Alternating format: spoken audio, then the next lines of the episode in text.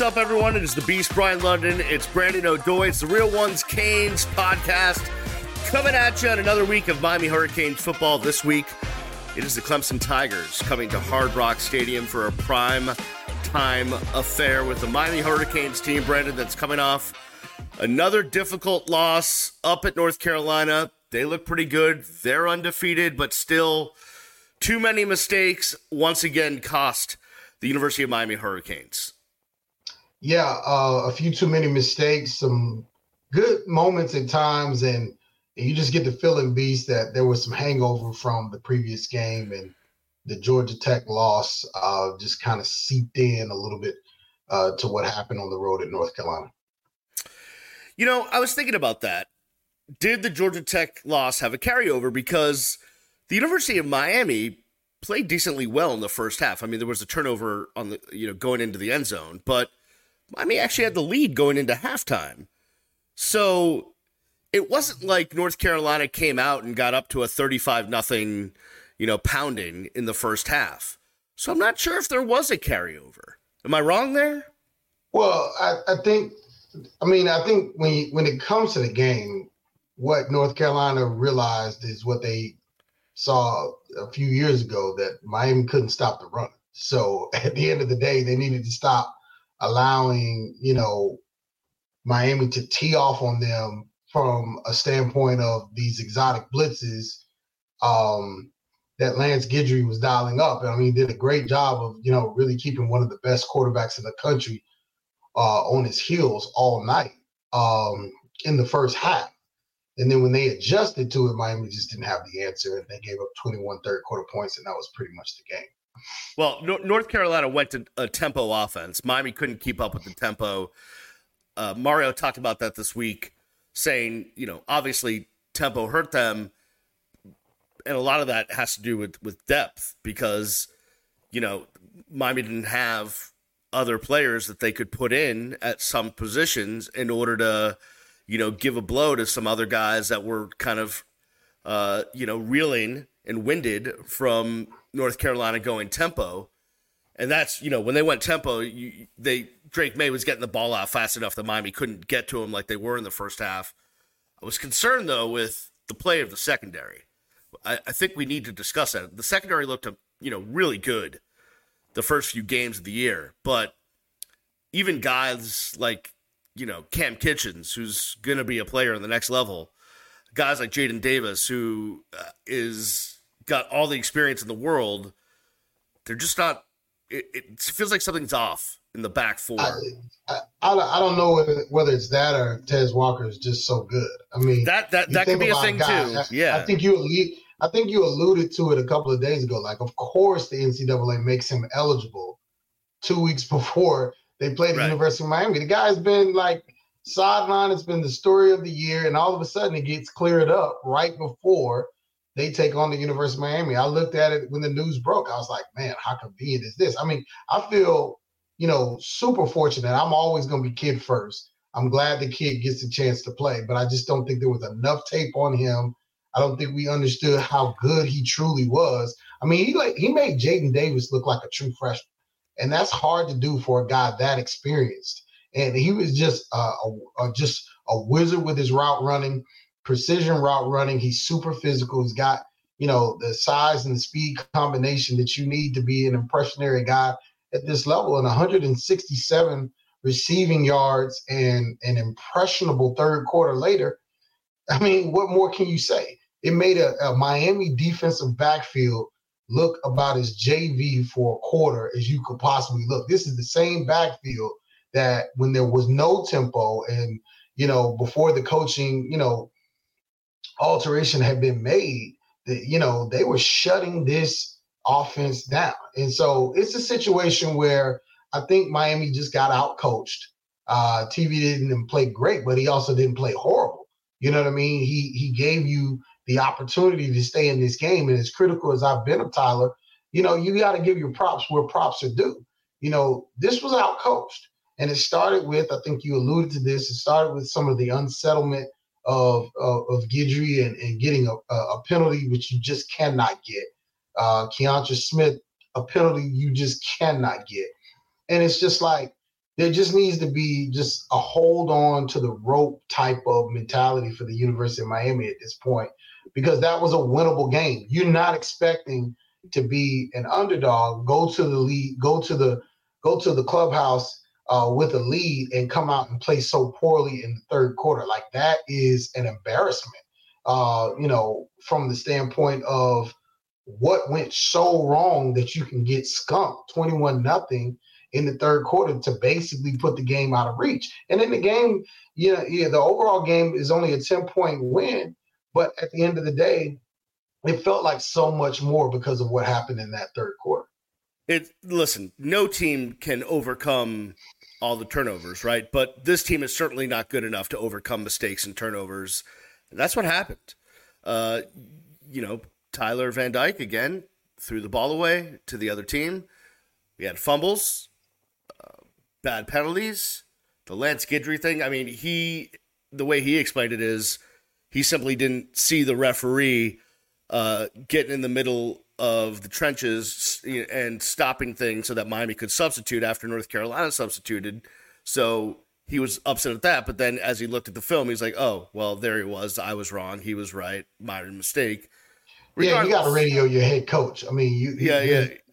This isn't this is not his first year as a as a coordinator. You know what I mean? No. These are mistakes that you just cannot make. I mean, so now you got Guidry making a mistake like this this past week. Dawson, I guess we're hanging the the the the no uh Neal on Dawson, right? He admitted to it. He, you know, hasn't done it. Like there, sure. has got to be some. Sure, we'll go. Here. We'll go with that. Okay, but my point is, there needs to be just a recalibration here. Hey guys, look, the games are hard enough to win outright. We don't need additional things that we can absolutely control. Like I can see from my, my living room that the referee was right there allowing Miami to sub. Like, why can't you see it? And, and more importantly, and this goes back to last to the week before, why isn't the guy upstairs telling you, coach, he's right there? Like, what's the communication like between yeah, no, the press I, box and you know what I mean? Like, that's the thing I don't understand. Like, you got the headsets on, like use them to communicate. You know what I mean? That's what they're for. I I can't believe you used recalibration. I can't believe you pulled a Mario quote. Um, uh, oh wow, I wasn't doing that. I say recalibration all the time. I mean, you know, you know what's so tough about all this? Coach Cristobal is such a likable guy. He's such a genuine dude. He so wants to win here. One thousand percent. And then he does. I mean, just things happen. And you're just like, ugh, it just feels so out This It just it it oh, just no. feels. Oh no, it, you didn't. Listen, man. You know me by now. I listen. I speak my mind. You know what I mean? Like it. At times, it feels. I mean, recruiting is completely different. But right. I mean, I don't think you can compare that because you know, Golden was working with like negative five or negative 10 scholarships. I've talked to um, Paul Williams years after he left Miami as the DB coach under those Golden years. And he was, he was telling me something I, I can't quote him because I didn't write it down, but he gave me the impression that they were down so many scholarships. I was like, coach, how did you feel the team? You know what I mean? Like it, it just, he's like, yeah, people don't know. We didn't really talk about it. And I was like, yeah, you guys were pretty nice to, to kind of let that slide because you took a yeah. lot of heat. Uh, you know, but you have, you have to. One thing I will say about the Golden era, not to take change the subject, but a lot of those guys are still in the league. Oh no, they did listen, something right for sure. I, you know, listen, there was. We can go up and down the head coaches that we've had uh, over the last twenty years, and and start breaking down their pluses and minuses. Let's not do that. I think. I think. Listen. I think Mario is. Indulge me for second. You, Give me your rating. Out. Leave Mario out of it. Well, Give me your rating for the past Miami coaches from top to bottom, from from Golden to now. From Golden till now, or do you want to go yeah. before that? Uh, there's no I need mean, to go. Uh, you know, there's no need I, to go I, back to I, guys who won natties. So okay, throw Shannon in there if you want to. I mean, I would go Mark Richt. I'd go Mark Richt.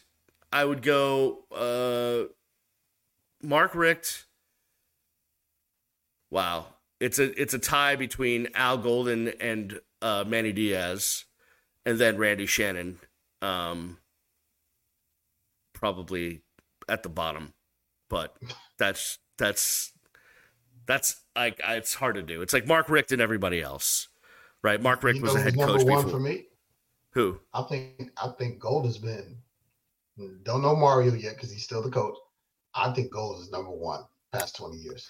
All right, we might have to do a whole separate episode on on, on what you That's just an said. off-season show, but I'm Yeah, no, yeah, yeah. We'll, we'll save that for the off season, uh, which we just got confirmed by the Believe Network that they want us doing episodes in the off season. Probably include some basketball. Speaking of the Believe Network, we appreciate them. Uh, you can, if you're watching on the YouTube channel, uh, you can see the uh, the new design of our of our feed. It looks great. We appreciate all the support they've given us. Um, but please go wherever you get your podcast and download the show, subscribe, like, you know, smash that subscribe button, as they say. Um, hit up the YouTube channel, uh, Real Ones Canes podcast. We always post clips up on on there as well. We'll have a lot to talk about as far as Miami and Clemson, and we will do that with a Clemson insider right after this. Stay tuned. It's the Real Ones Canes podcast.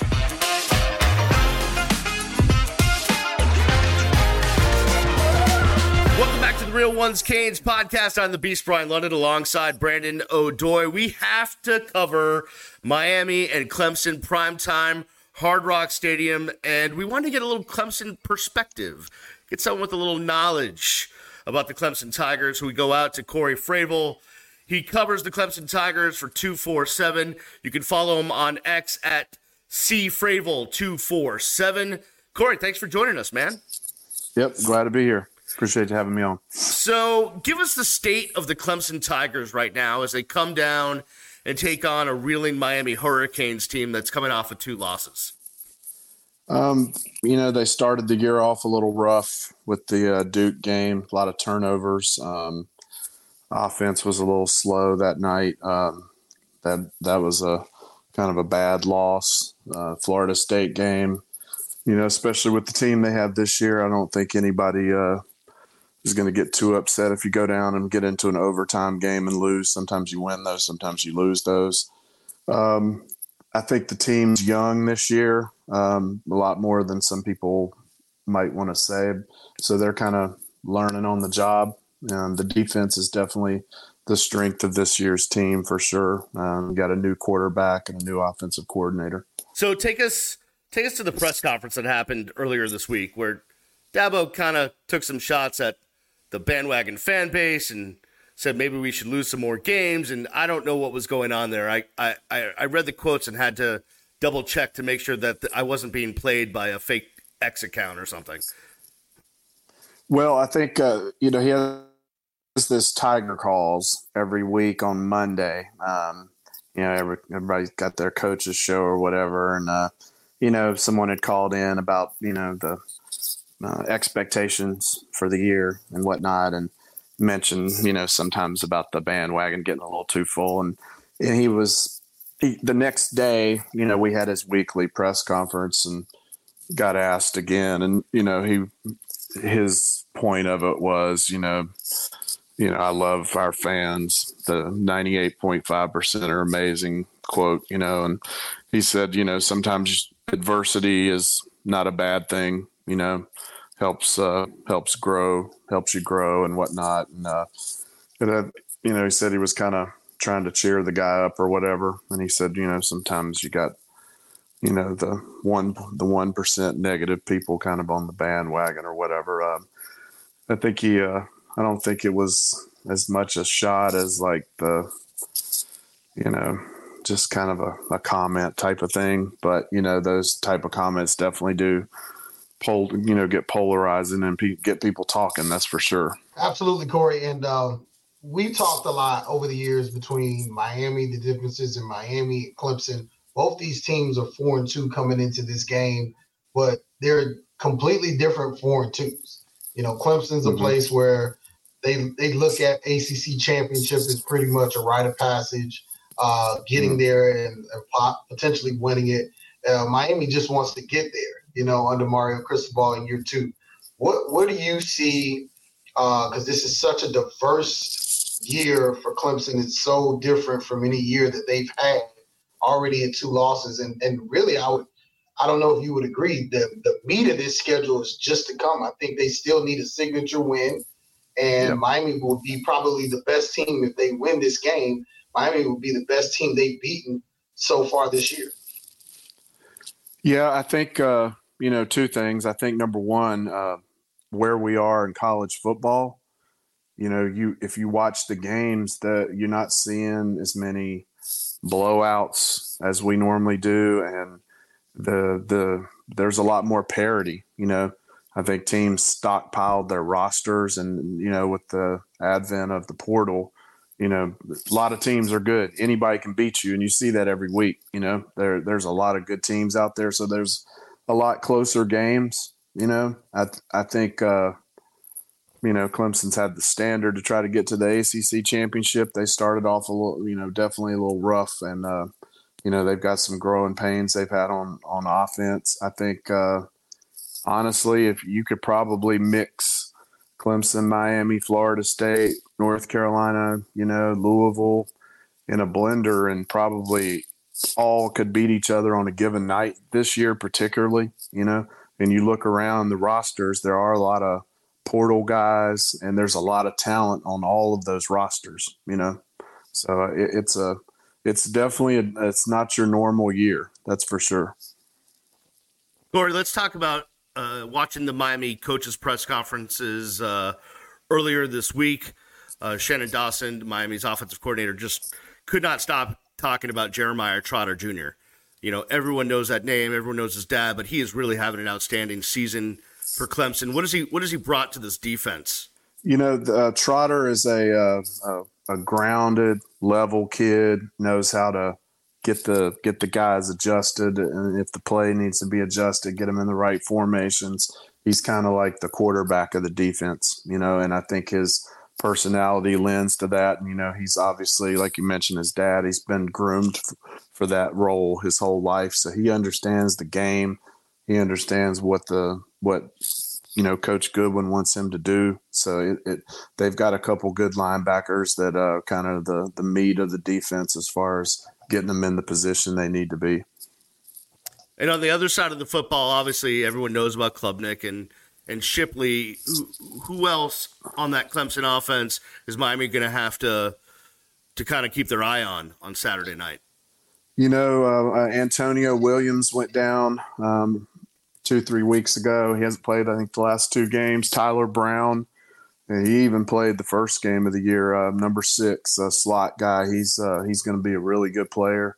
Um, I think that's somebody, and you guys are probably f- familiar with Troy Stellato he's kind of you know Brandon and I've talked about. He's kind of like been in the closet and everybody's forgot about him. But now all of a sudden he's healthy and playing, and you're starting to see glimpses of what you know we all thought he could do. You know from high school, um, those guys. But I think you know the the real the guys on offense you got to watch those or those and Cade, you know Cade is you know, I think he's second in the nation of most throws without an interception. You know, I think he's starting to get a lot more comfortable with Coach Riley, and you know he's giving him bits and pieces. I don't think you've seen him turn loose the offense he had at TCU yet. So, you know that that's that's probably the strength, and probably the guy that nobody talks about enough is Phil Mafah. The you know Clemson's got running backs like one A, one B. Mafah's the you know if you look at any of the analytics, he's usually the higher rated guy. He's a he's definitely a load to bring down. Bigger guy like a Najee Harris type. I want to know from your perspective, Cory, how is Clemson perceiving the University of Miami going into this game? I know what we think about them, but what's the outside perception? Obviously, we all know what happened against Georgia Tech that went all over college football, but is is it the perception that this is a decent team, a good team? A talented team? What what is Clemson sort of preparing to get themselves into this weekend? You know, I think uh, from what we've heard from the players last two days and interviews is just kind of echoed what Dabo said about you know we can probably beat anybody in the nation, but we can also lose to anybody in the nation. I think the players have all been very complimentary of how how much team speed Miami has. You know, obviously their offense has been really good, and they got some dudes on defense. And uh, you know, the the a lot of the players, it's been a kind of like a comparison thing. It's a mirror type of matchup. You know, I think uh, you probably are going to see a lot of defensive plays Saturday, and I I think uh, I think Clemson's expecting a you know a, a fight when they go down there. It's going to be a good game. Cory, we'll get you out of here on this one. Is this a must-win game for both teams? Yeah, I think so. Just for momentum, I think it is. For you know, I think you, you know, you you got a Clemson needs a signature win. Miami needs to get, you know, the the wagon going the other way. You know, it's uh, it's dog eat dog this year in uh, college football. Um, so you know, it, it, I definitely think it's a must win. I, I think um, I think Saturday is going to be a very competitive game, a, a very defensive game. Um, you know, not to be cliche, but neither team is really good in turnover margin. Um, I think that if you were going to look at one thing Saturday, it's probably to get that that win that both teams need is going to be the turnover margin. Cory Fravel from 24 7 covers the Clemson Tigers. You can follow him on X at C Fravel 247. Cory, thanks so much for taking the time, man. We really appreciate it. Appreciate you guys. Thank you so much. All right, we're going to take a break. When we come back, it's Miami and Clemson. Brandon and I will give some predictions, or at least we'll try to. We'll be back after this.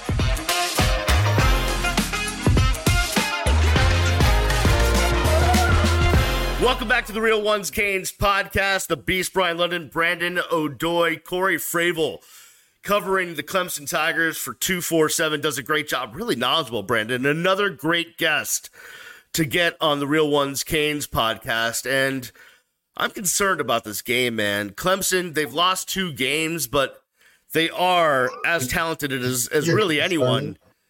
Huh? Yeah, I'm a little bit concerned.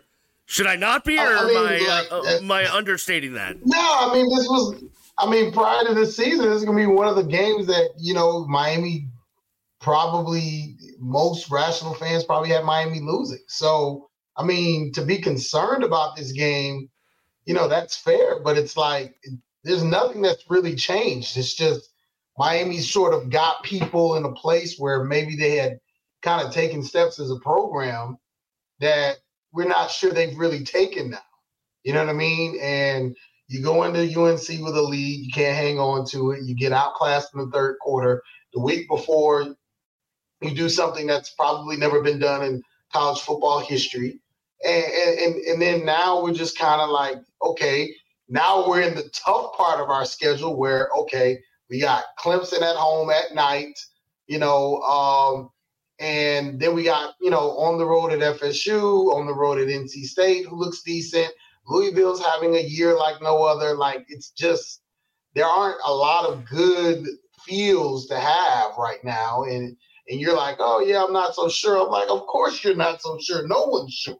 You but know? I will, I will, I will say this: other than Florida State, and th- throw that throw that one out because it's a rivalry game and you never know it's what's going to happen. Game, anything can happen. Right. Other than that game, there's no reason why Miami can't beat any of the other teams left on their schedule on the other hand, there's no reason why Miami can't lose to any of the other teams left on their schedule. And that's the biggest problem I have, Beast. I mean, it, at some point, this program has got to advance beyond being a 50 50 coin flip type of program. Right. There ought to be games. I mean, and, and, you know, I just listen to other fan bases. I listen to, you know, some college football podcasts, including ours. And, and, and, and you know, I'm just a, a fan of the sport there are fan bases that go into even tough games and just based on where they're played, like we're at home, we're playing a tough opponent, yes, but our expectation is to win because we're going to put more emphasis on the potential for us to be 50 50 in a game that we have to travel to. We're at home, it's at night, we're just as good as they are. We're sh- we should win this game, and we're not talking like that. That's problematic that's endemic of a 20 year malaise that you and I have now become comfortable with to the point where you're saying, and it didn't even draw a response, I'm concerned about this game. Shoot, yeah, everybody's concerned. Everybody wearing green and orange is concerned about this game because the question has become have the wheels falling off? And that's why you don't give up a game you can win. Because if you go on the road, have a decent performance against UNC, you're five and one, scratching at a bowl game, and then you come home and you're playing with house money against Clemson at night. The game's not on ACC Network. You got a mobilized fan base. There was a good crowd there for Georgia Tech. That was a pretty good crowd for uh, a just run of the mill ACC game at night. And Miami fans show up at night when the team is good. I've been saying that all podcast history long. But now what are you going to get? And you actually need the fan base this weekend. But I'm just not sure who's going to be there. Yeah. I well, mean, maybe people I, locked in, you know, because Clemson's a, a, pretty big opponent. But I mean, uh, do we expect a crowd at this weekend? Miami's been sending out ticket emails all week. I get all of their ticket emails. They're pushing every ticket they possibly can. The problem I see though is their pricing's high. The the emails they sent out is, "Hey, you can sit in these great seats for 150 a pop or you can sit in the club section for 250 a pop." That's not the issue, man. They need to be selling those upper deck seats for 20 bucks a pop and just getting as many people in the stadium as possible.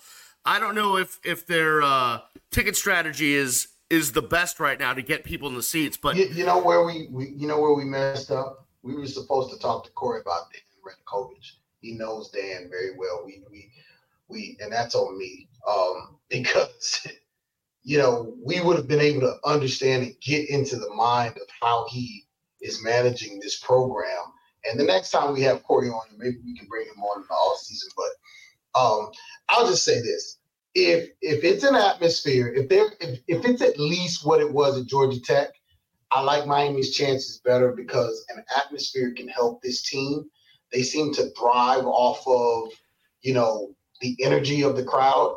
And one thing's for sure, they won't be wearing any black jerseys. So um, you know, no um nothing to kind of not that I believe in jinxes, but nothing to kind of jinx this situation uh, for this weekend. Brandon, it's all well and good if it's a packed stadium and Miami feeds off that, and there's no doubt about it. But guess what? That none of that matters if you turn the ball over and you make mistakes. And that's what Miami has done the last couple of weeks. They need to well, they just need to stop. No more fumbles and no more interceptions.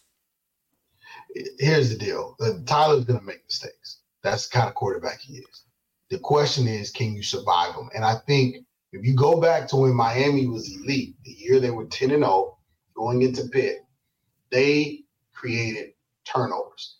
Somebody on this defense, I mean, they're playing well, so it's, it's kind of hard to be critical of these guys. You know, they had a you know a rough game last week. I'll give them that. But you know, as banged up as they've been, right? Played a couple games without Kinchens, no Mesidor. You know what I mean? They've got some limitations in some areas. They played really, really good football. But one thing that I can say, gotta force more turnovers, gotta force more explosive plays, gotta intercept the ball more. You gotta do the things that help you win games and help bail out guys that are not playing at elite levels or the levels that you need them to play. Because at some point, your best players have to play the best. Like James Williams is having a much improved season, but we need him to be even better than he is. Cam Kinchens, you're an All American.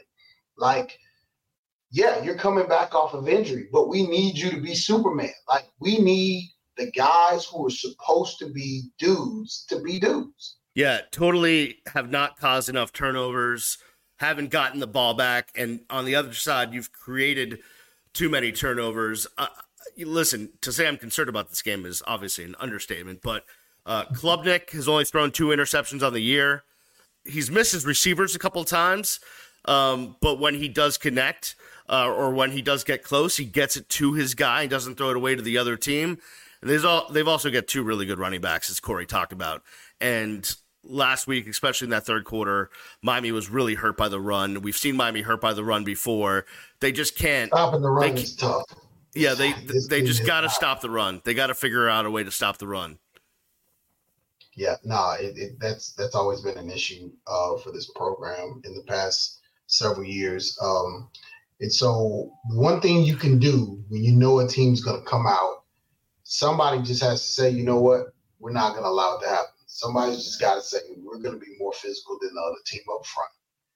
And, you know, we're just not going to allow that to happen. The, the other thing I want to point out is, too, for the, past two seasons, you know, Corey Gaynor, who used to be a Miami Hurricane and feels very jilted by what happened to him while he was here, was motivated. And he was the heartbeat of the North Carolina offensive line. That that needs to be said. I'm not saying that that's the reason they won, but that young man, I talked to him personally, he had something in his system regarding the University of Miami. He played like it.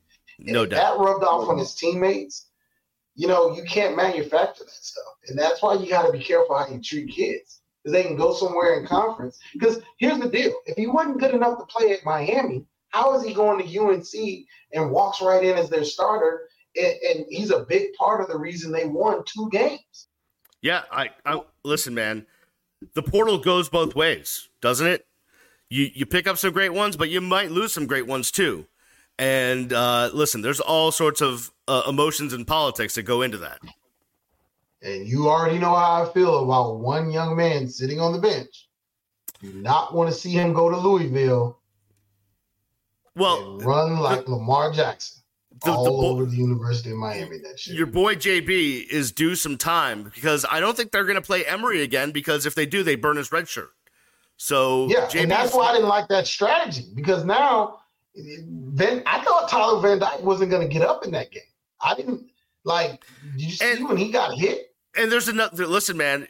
I don't know how much you saw the press conference this week, but and Susan alluded to it when she asked her question. Uh, now Mario doesn't talk about injuries, despite you know he's going to m- mention the words honesty and transparency in every answer he gives, but he won't talk about injuries. Tyler was walking around the facility with a leg wrap.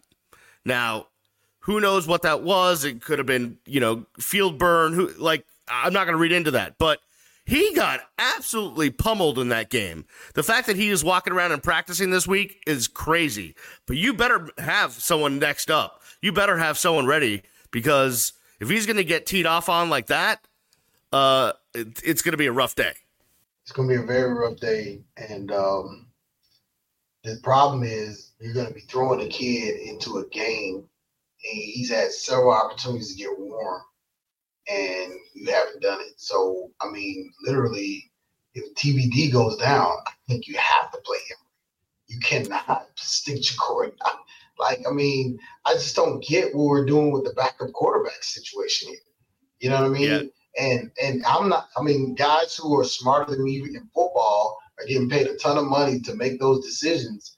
But allow me to be the first person to second guess sort of the rotation. But I will say this in the University of Miami coaching staff's defense. Typically, when we think someone's better and they're not playing and we're going with someone who's clearly banged up, that means they're not as good as we think they are. Yeah, you're not wrong there. All right. Clemson's favored by three or three and a half.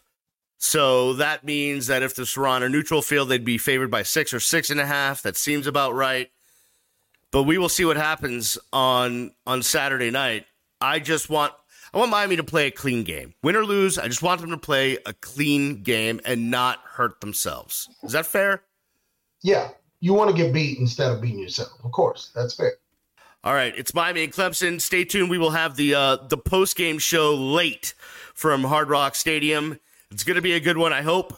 But we will see you uh, Saturday from the stadium. Follow us on all the socials at Brandon underscore Odoi for Brandon, at Miami Radio Beast for myself, at Real Ones Canes for the entire crew, and the podcast. Subscribe on the YouTube channel, subscribe wherever you get your podcast. We will check you next time. Real Ones Canes podcast.